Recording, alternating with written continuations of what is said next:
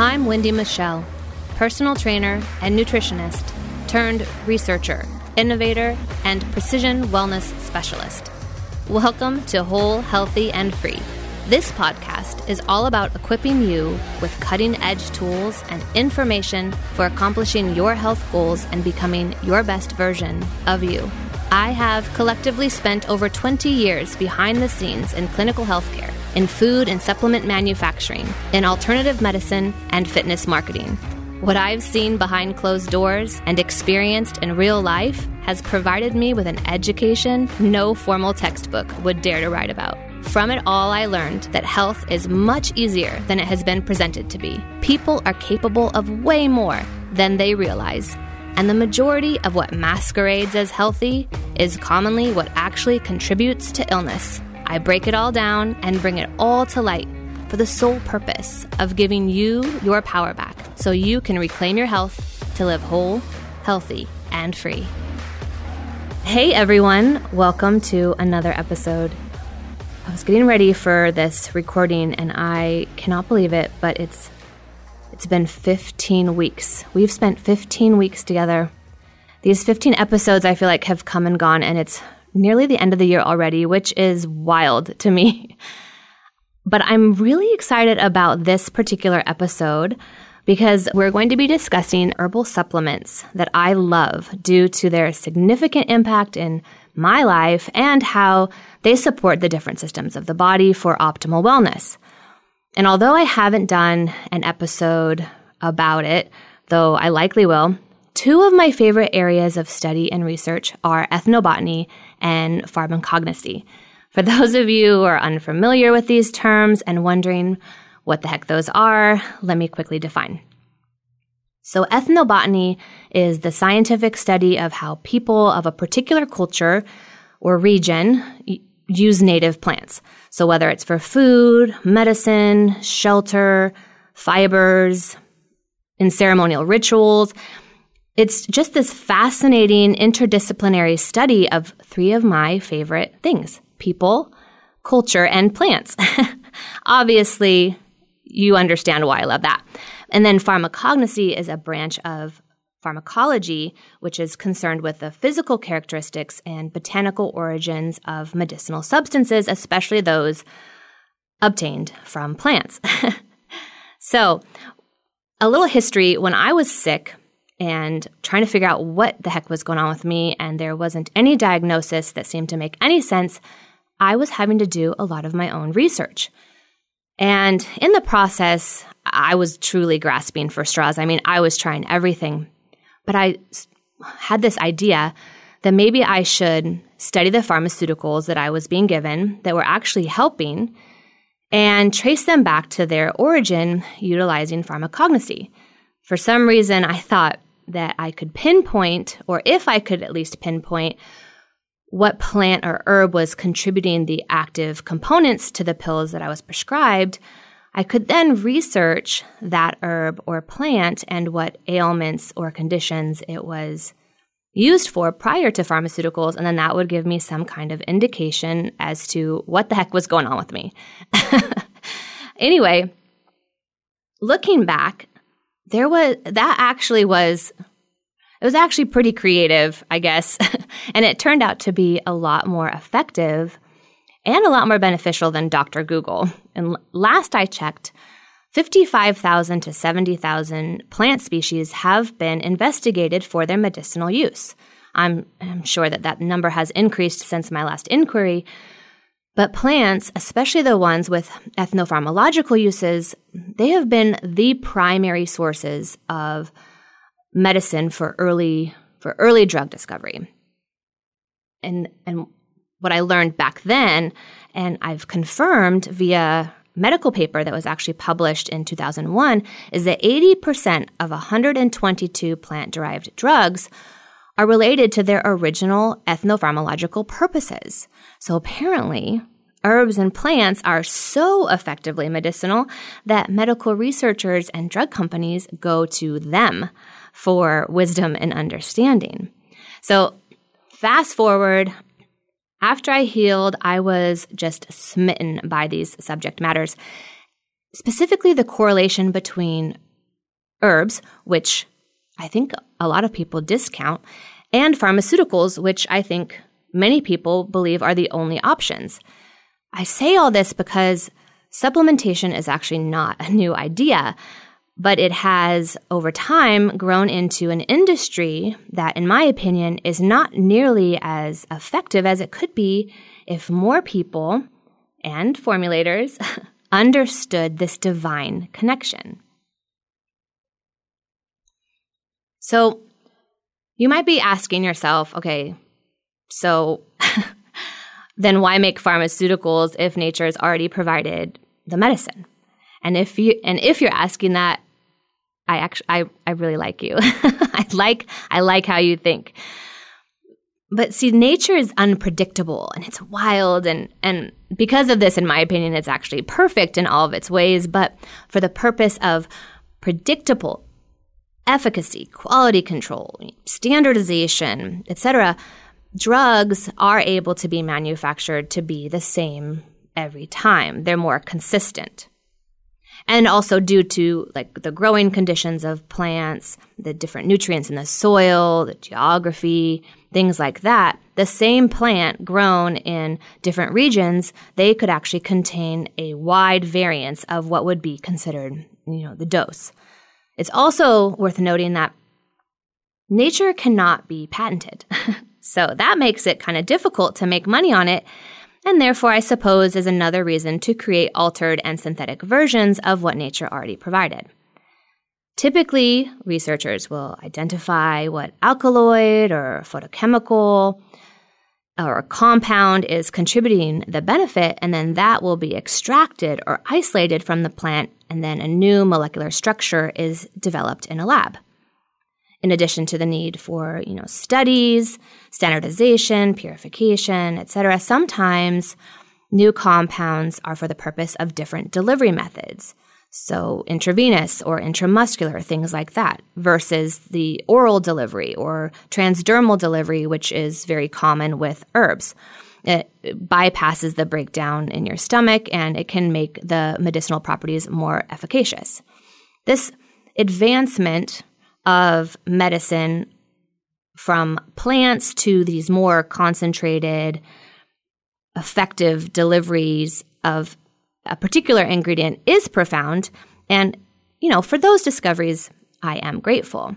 But what's really exciting is that as I research further, I'm finding that as they're developing or discovering new compounds, or even going back to what they've discovered in the past, researchers are now putting more emphasis um, and considering more the synergistic effects of the plant.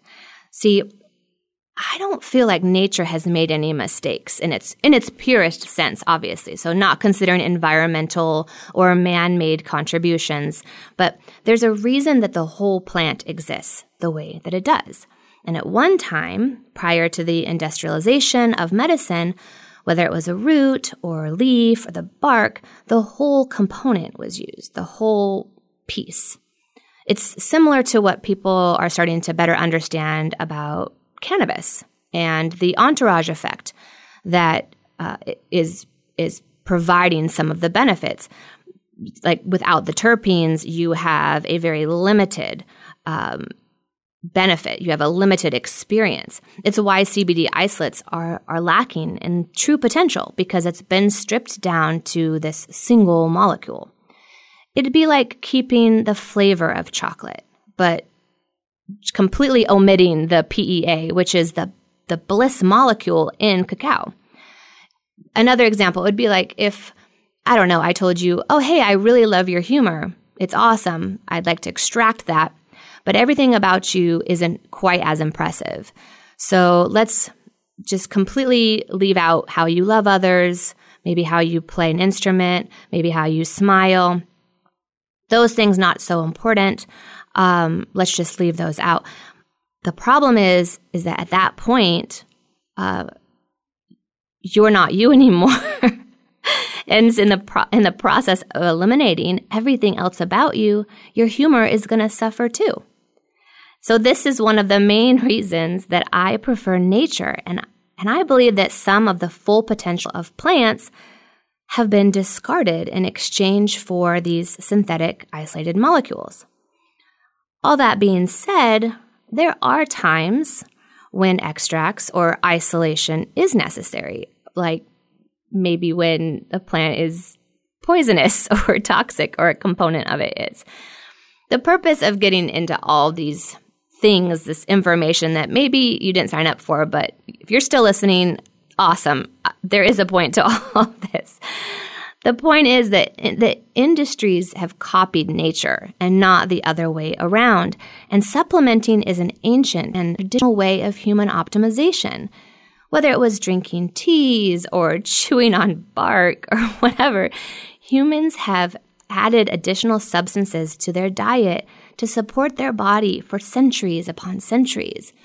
If you've ever thought of herbs as some subpar alternative, the reality is they are the original. And when they're grown and produced and used in a proper way, they are awesome. I also added some of these fun facts because a few of the favorites I'm going to cover I found by way of ethnobotany and pharmacognosy. So let me just grab my notes really quick so I can make sure that I don't miss any. Okay. First up is Artemisia, and this is also commonly known as wormwood. This is native to Asia. It's actually been used for thousands of years in China for fevers and disorders of the liver. It's a, a powerful antiviral, and it's known for its immunomodulatory activity. Uh, it's also helpful for people who have parasitic or chronic diseases. A more stable derivative, one that is more consistent, is artemether, which is on the World Health Organization's list of essential medicines, and it's used for several drug resistant strains of malaria. Speaking of the World Health Organization's list of essential medicines, I'm actually going to include in the show notes a link to that list. It's fascinating, and I recommend everybody read through it. I, I don't know, maybe some people are not into it. I think it's very cool because it helps to give an idea of what on a global scale has been given some merit. You'll find things on this list like activated charcoal, which is something that I also always have, but am not going to cover here. Ascorbic acid, which is vitamin C, hydroxychloroquine, ivermectin, Lugol's solution. These are just a few of many. And I found it to be very informative and also good because sometimes I forget the nature uh, giving the credit that it's due. Um, okay, so next, we move on to the next one. This one is uh, a tea that I drink on a daily basis. It's called Pau d'Arco. And this is actually obtained from the bark of tropical trees. And the reason I have it every day is to support the incredible the incredible work of my immune system. it's used and been used traditionally for infectious diseases. It's anti-parasitic, it's antibacterial, antifungal, antiviral. It's known uh, around the world to enhance immune function and also for treating various cancers. This bark is anti inflammatory and its antimicrobial effects are well documented against Candida, Brucella, and Staph, as well as many other viruses. It has uh, an anti tumor activity as well that's been shown in vitro and in vivo in a few trials to be uh, very noteworthy, and studies are ongoing about it. As with all things, more is not necessarily better. Herbs and plants are actually very potent. This is one of them. Uh, if not consumed properly or in the care of an expert, they can be toxic. And it's always best to learn and understand clearly what all of the ramifications are, benefits, and potential side effects of anything that you would take or put into your system.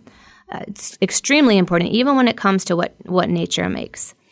Uh, okay, so if you've known me for any amount of time, you know this next one is in my top three easily.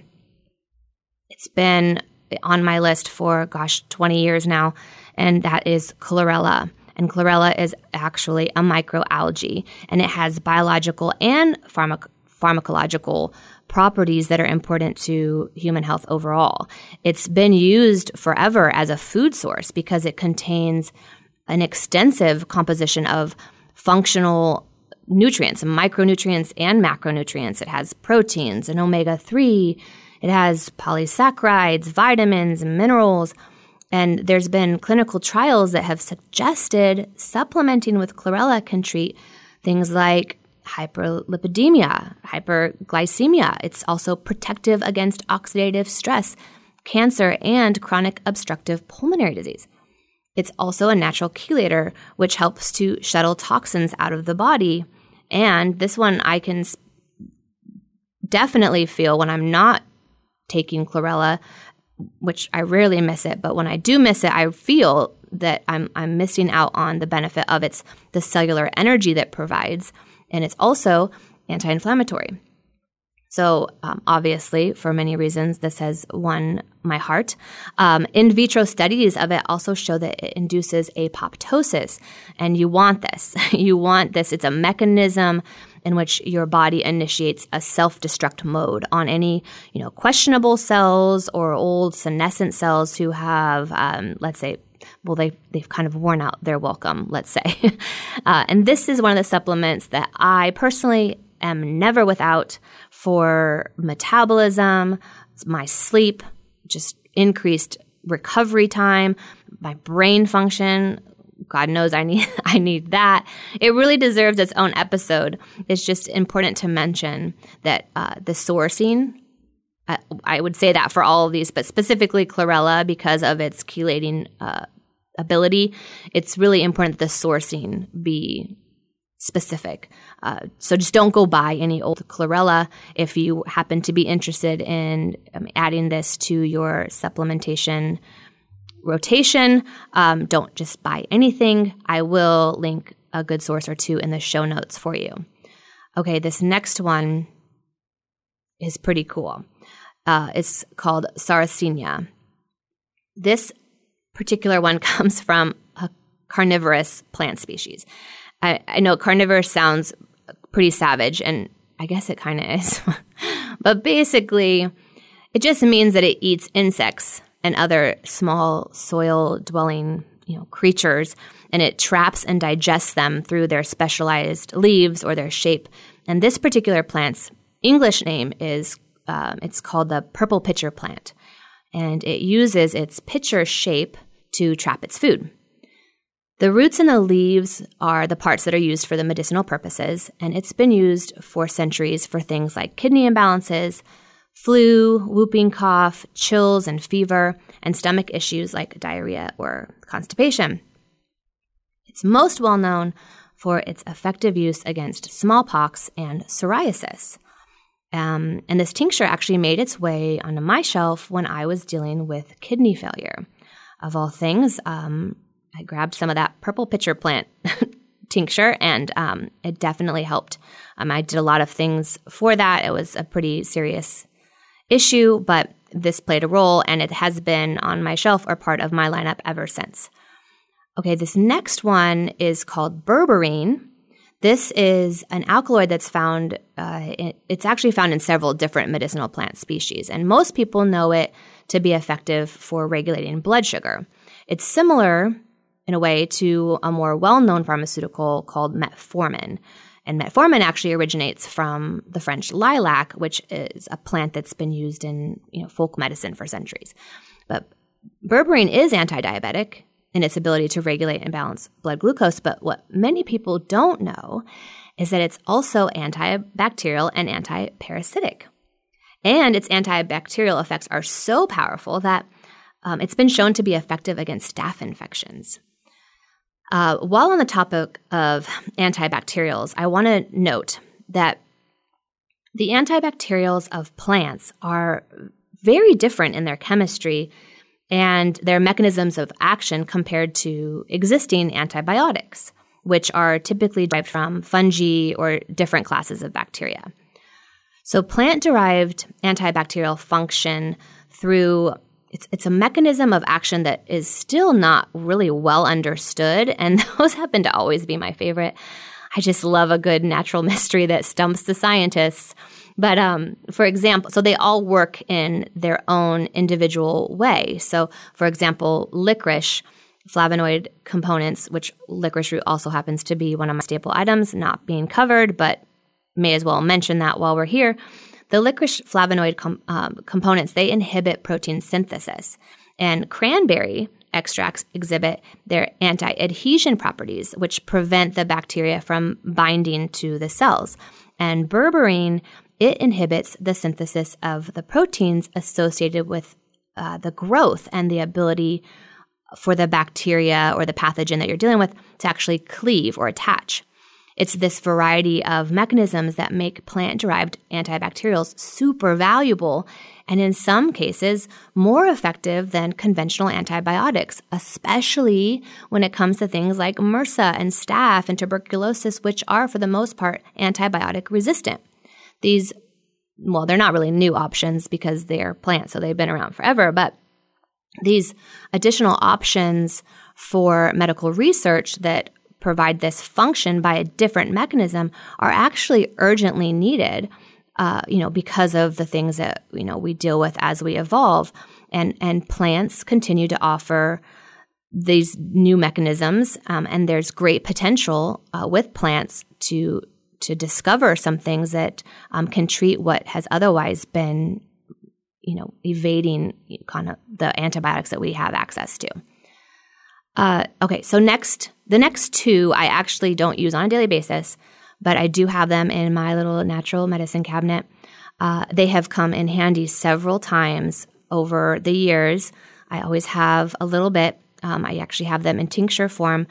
Uh, the first one is passion flower, and this is a climbing vine that's native to it's well, it's native to South America, but it it grows now in the US and India, it grows all over the globe. And the modern pharmaceutical uses include indications for restlessness, insomnia, neuralgia, nervous tachycardia, so like you know fast heart rate, which was something else that I dealt with when I was sick. I had the craziest heart rate. It was like 140 at resting, and it's one of the reasons. Well, it's one of the ways in which I was led to this particular plant. Um, and in U- in the UK, there's indications for temporary relief of symptoms that are associated with, with stress and mild anxiety. So, this is something that's definitely very valuable, and I have found it useful for many things.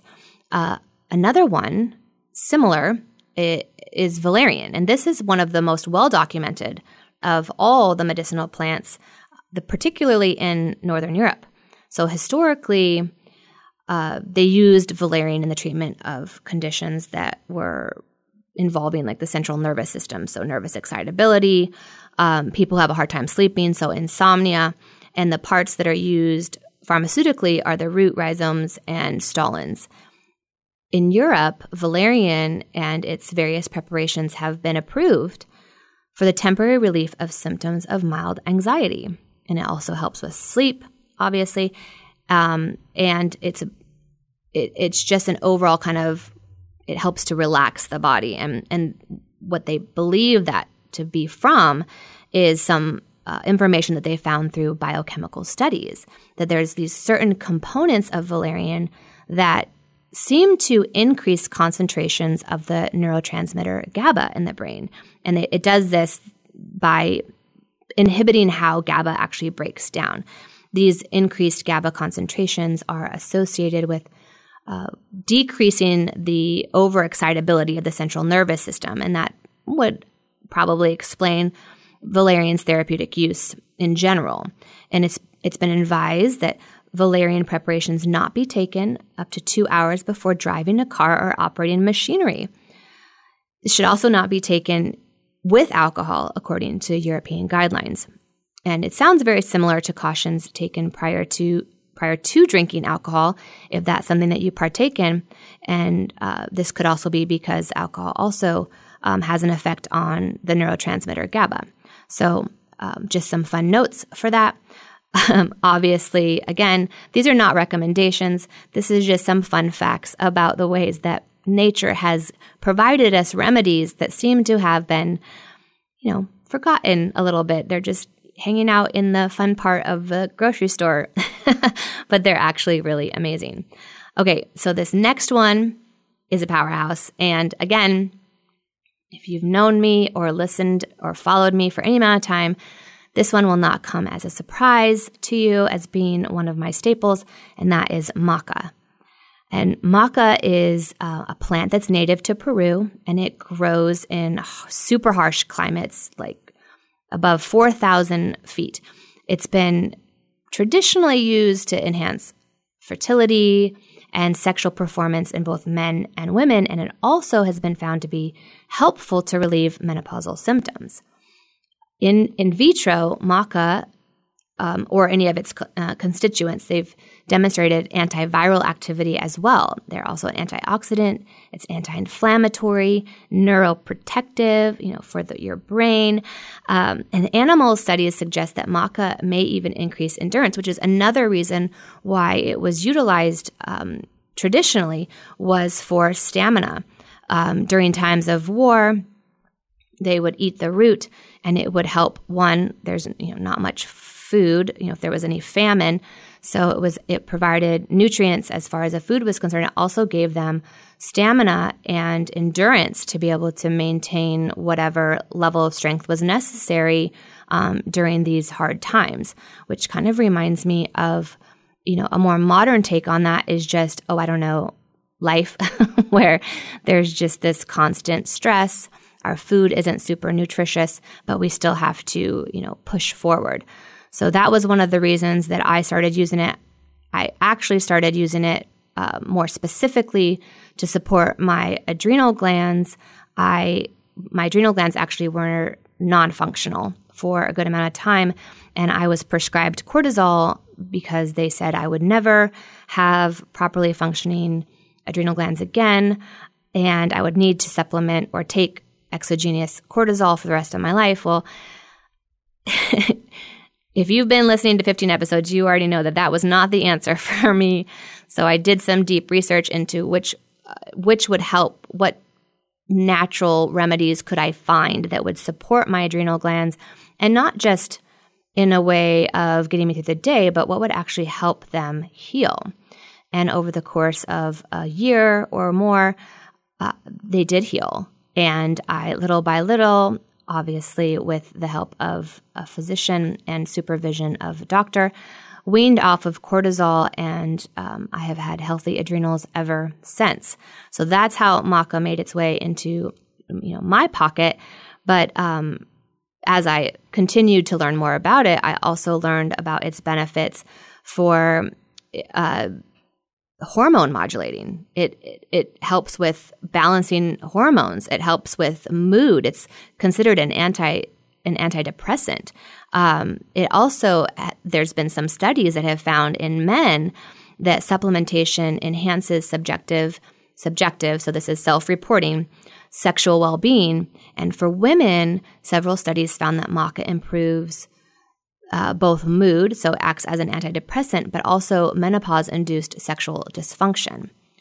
So overall, I I love maca. I think it's something that I will always have uh, close by, and um, it sure has served me well. That I can say for sure. Okay, this next one, this next one, I stumbled across some years ago as I was studying ethnobotany in more depth. Needless to say, and you'll find out why. It earned its position on my shelf for many reasons. And it's called Quinine cinchona. And cinchona is a tree, and its bark contains a compound called quinine. This is what the drugs hydroxychloroquine and chloroquine are synthetic versions of. It was the world's first anti malarial drug, which is very impressive. The bark of this tree is what's used, and it's uh, help, helpful for a host of different things, um, starting with like the stomach issues, help with bloating, uh, cardiovascular issues. It helps with blood vessel health, varicose veins, uh, leg cramps. It's also been utilized for uh, the flu, the swine flu, uh, common, just basic common colds, everything from common colds all the way to malaria and fever and pneumonia. It's also been studied for cancer, mouth, and throat diseases. Um, it's also used as a topical application for helping to numb pain, kill germs, and as an astringent. It's applied to the skin also for things like hemorrhoids and ulcers. You can see there's quite a list uh, for this particular plant that I, I love, and I don't know how more people don't know about it. But not only does it contain quinine, but it also contains quinidine, which is a medicine that's used to treat heart palpitations. So, anyway, this is part of my collection. Um, definitely something that I think is an underdog and um, gets overlooked all too often. It was really handy for me when I was traveling a lot and still comes in handy, and it's something that I utilize on a regular basis. Okay. Just want to make sure I don't miss anything. These are, I have quite the list here.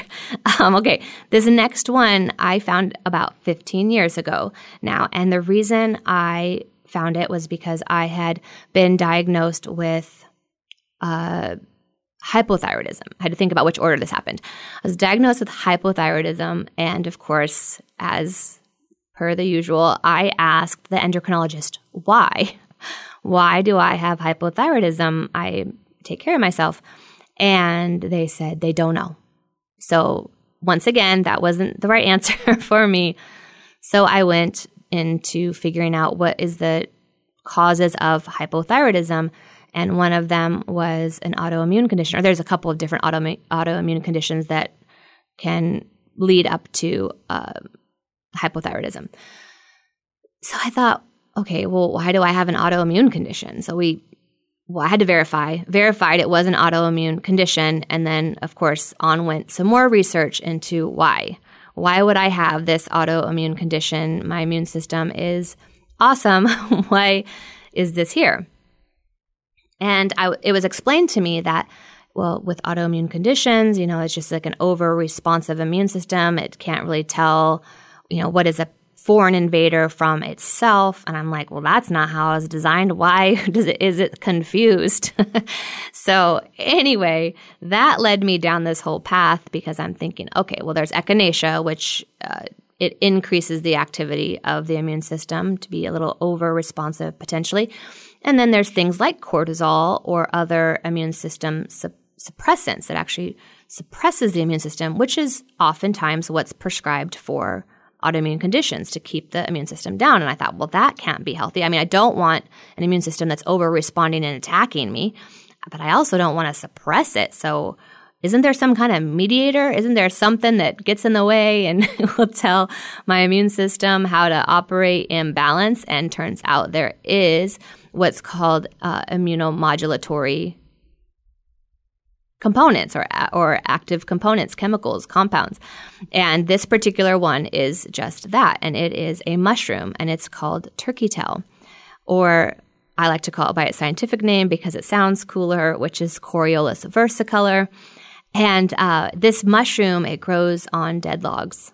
It sounds very unimpressive, but it grows worldwide, and it's actually called turkey tail because of how it looks. It has these brown rings around it and it's kind of tan and apparently to some whoever named it, it looks like or favors what um, the tail feathers of a turkey is. So it's been used for centuries, for a long time in traditional Chinese medicine to treat lung diseases but it's also been found to strengthen the immune system and strengthen it not in over responsive or suppressant way, but in a modulatory way. And so they're using this in Japan in conjunction with cancer treatments.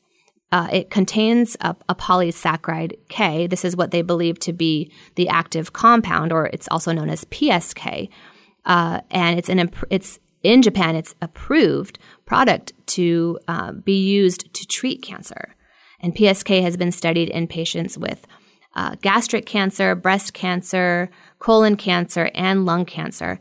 And it's also used often as an adjacent therapy uh, for thousands of cancer patients since the mid 70s.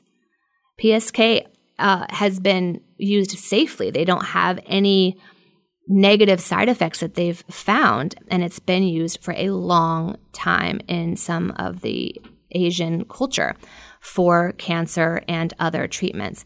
Um, it's incredible, and it really has contributed to you know my personal healing because when I started taking it all of my autoantibodies started to go down. And it was the only thing, obviously, that I was using because, you know, well, the way that I add in new supplements is, you know, singularly. I'm not trying to take a bunch of things all at once and then weed through them to figure out what's actually helping. I try to introduce them one at a time and then little by little assess with biomarkers, have my labs drawn, you know, obviously finding great doctors that are interested in going along these journeys with me has been a bit of a challenge, but they are out there. So anyway, that's turkey tail or Coriolus versicolor. Okay, so next up is zeolite. There are actually several different types of zeolite, and many of them are synthetic, which is important to note. But essentially, what zeolite is, is well, it's not a plant, um, it, it's a mineral compound that's created when lava hits seawater, and it creates this structure that's primarily made of aluminum and silicone. And then it forms this cage like structure that has uh, a negative surface charge. So the, the, the outer part of this cage has a negative surface charge. And it's this structure that they believe helps filter, remove, and in some cases add molecules to things some of the benefits of zeolite are that have been found are to re- it helps to reverse oxidative damage. It improves um, and helps to maintain a healthy microbiome. It helps to kill off bacteria and viruses. Um, it's been found to boost the levels of minerals and trace elements in the body. Uh, um, externally, it's help, helpful to repair like skin lesions or um, you know like bleeds. It helps to stop bleeding. And it's also used often as a detox for heavy metals like aluminum and, or uh, arsenic. I think lead and, and for sure mercury, but it also helps with removing and shuttling other toxins from the body. It also happens to help with hangover symptoms, which I know nothing about. but it does also reduce blood levels of alcohol in it, and it's been found to remove fungal toxins. Um, in studies, it's been found that this structure, due to its structure, it's actually been able to block the absorption of radioactive elements in rats and sheep. This particular study that I could I, I couldn't find any way that it's been repeated with humans, but I still find that very interesting, and I do plan to expand my research into this more specifically for the absorption of radioactive elements. I think that's very important. Um, but zeolite's also good for diarrhea. And in uh, Cuba, doctors have developed a drug for diarrhea use, utilizing zeolite. So once again, it is uh, it is available in on the pharma, pharmaceutical side, but nature provided it first. Okay, last but certainly not least for this list today is shilajit. And shilajit is interesting because it also is not a plant, but its substance is actually formed by the gradual decomposition of certain plants. Uh, some studies suggest that it's beneficial for improving cognitive disorders that are associated with aging or overstimulation. I don't know anybody who's overstimulated by by life, but if you were, if you happen to be overstimulated, Shilajit helps with uh, cognitive benefits. so, if you happen to know anyone, uh, it's also primarily found in the Himalayas. It's been used for centuries to increase. It, it helps to increase physical strength. It helps to promote health and restore energy. It's also an adaptogen, so it's really helpful for the preservation of resilience and stamina while under stress, which is precisely why I use it. Not that I have any stress, though. Uh, it support anyway. It supports and it helps to rebalance hormones, and it's been found to naturally naturally and to a notable extent increase testosterone in both men and women. Women, in case you're listening, we we also need increased testosterone. Um, except there's a couple conditions in which that's not the case, but we'll get into that in, in another episode the benefits of Shilajit, uh, they differ from region to region. So that's something that I wanted to note. Uh, it's also kind of what I was talking about earlier on in the episode. That it's one of the reasons why it's sometimes hard to utilize natural ingredients for the treatment of any particular thing because there's just this wide variance. Uh, but sourcing is also very important. it does have antioxidant properties. It helps to enhance memory. It's been found to be anti-diabetic. It's also uh, an immunomodulator, so it's modulating that immune system, and it's anti-inflammatory and also antifungal. Now, it comes in a couple of different forms. There's powder, there's a, a liquid. I found a liquid. And then there's also uh, a resin. It's like this tar. It's very sticky and uh, it's the most potent. If you're looking for max benefits, the, the resin is the most potent, but I will warn you, it is disgusting. and I have had a lot of different supplements and plants and tinctures, and I can handle um, I can handle it. But this one, it's let's just say it's gross.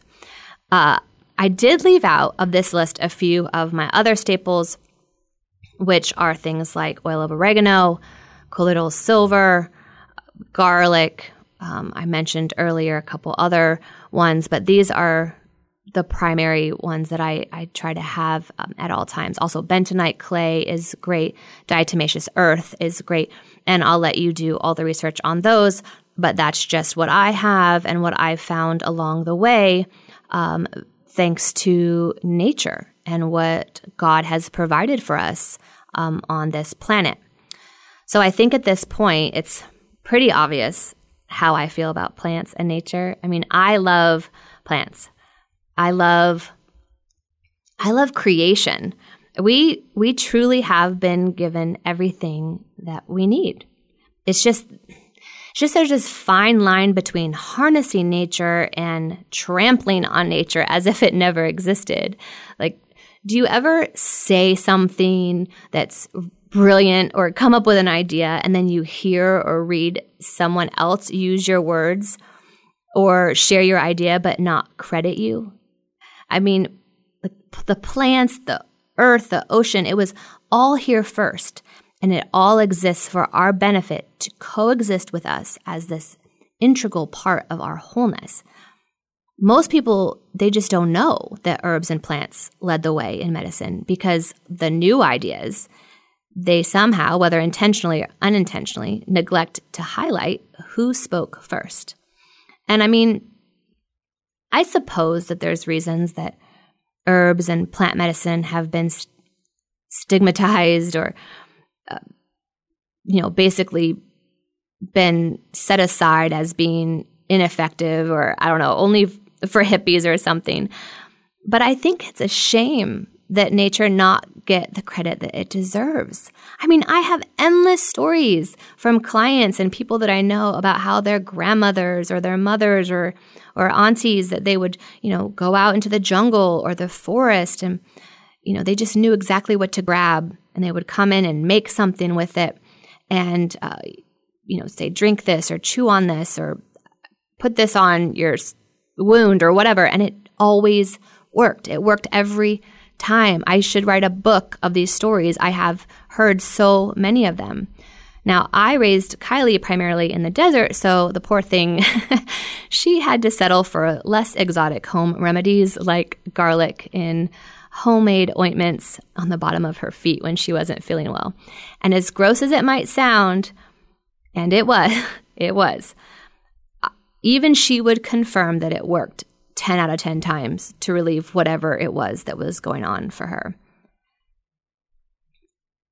It's, I think that what gets forgotten or neglected about nature is that is that there's this there's this frequency like our bodies they emit a frequency. All truly living things do. And there's this harmony between those frequencies it's a synergy, like an understanding. It's this common language. And it's so beautiful and it's complex and it's mysterious, but, but it works. And I'm, you know, certainly not suggesting that everyone use these supplements or forego what they've been prescribed by their doctor. That is not the conversation that we're having. I just want to bring about an understanding that supplementing is more than just these artificially colored capsules or powders, but that they've been part of the original design. And it's now seemingly like this, this lost art, you know, lost amongst the jungles of the GNCs and the CVSs of the world. And it's worth exploring new ways to create a medicine cabinet and to have things on hand that are tried and true since the beginning of time for as long as history right, wrote it down for us, but are now actually becoming centerpieces of cutting edge research. So as you go through this winter season, these holidays, and you move into this new year, I would encourage you to observe. Just take note of how many things in your life are a counterfeit or watered down version of what nature already provided.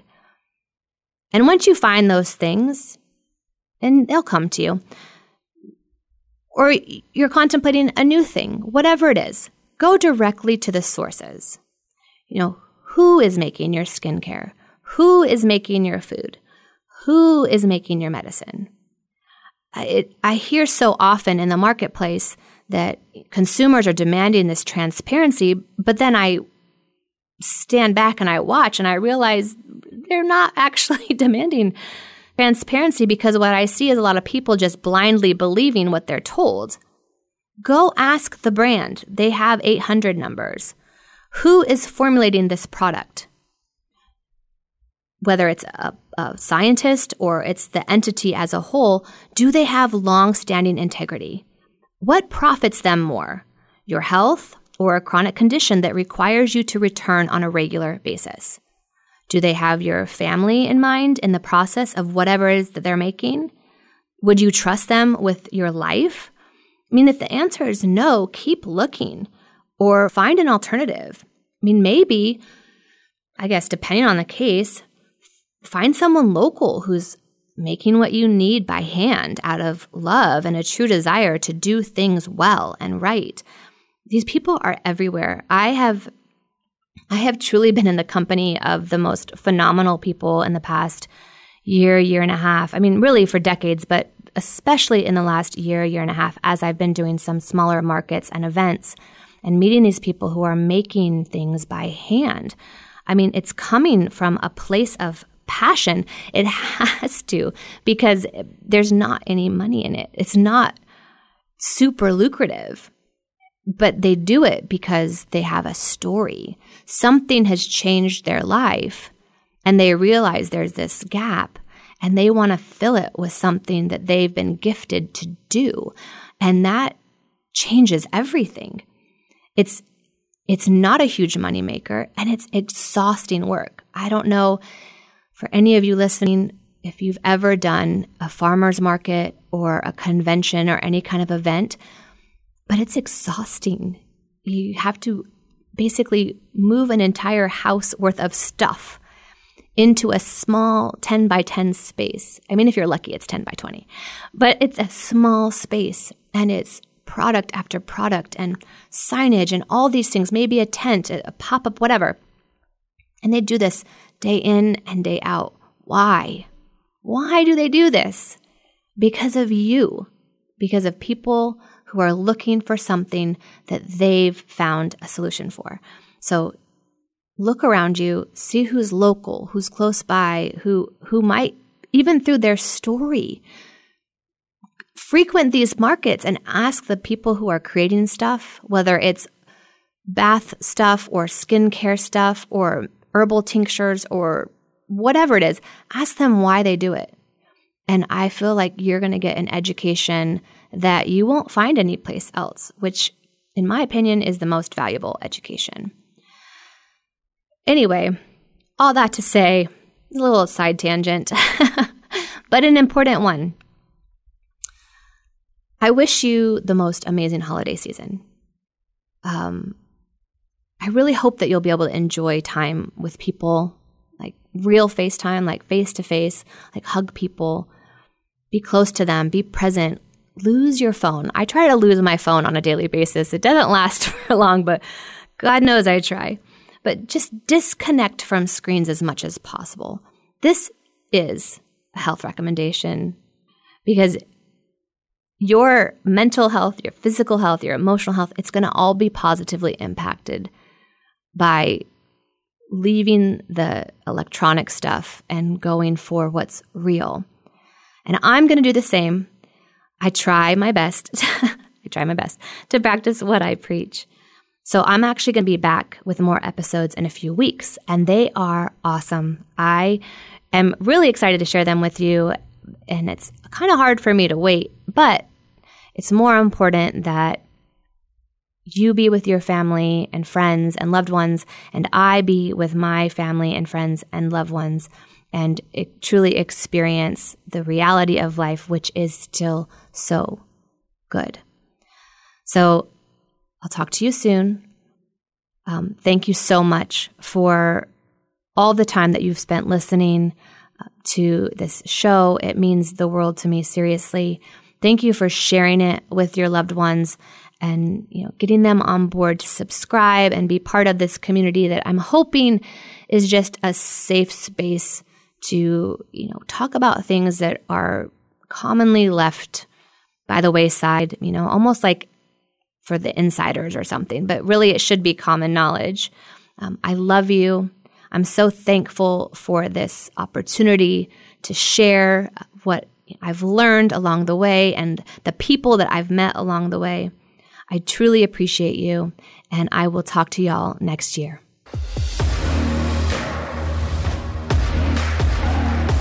Thank you for listening to Whole, Healthy, and Free.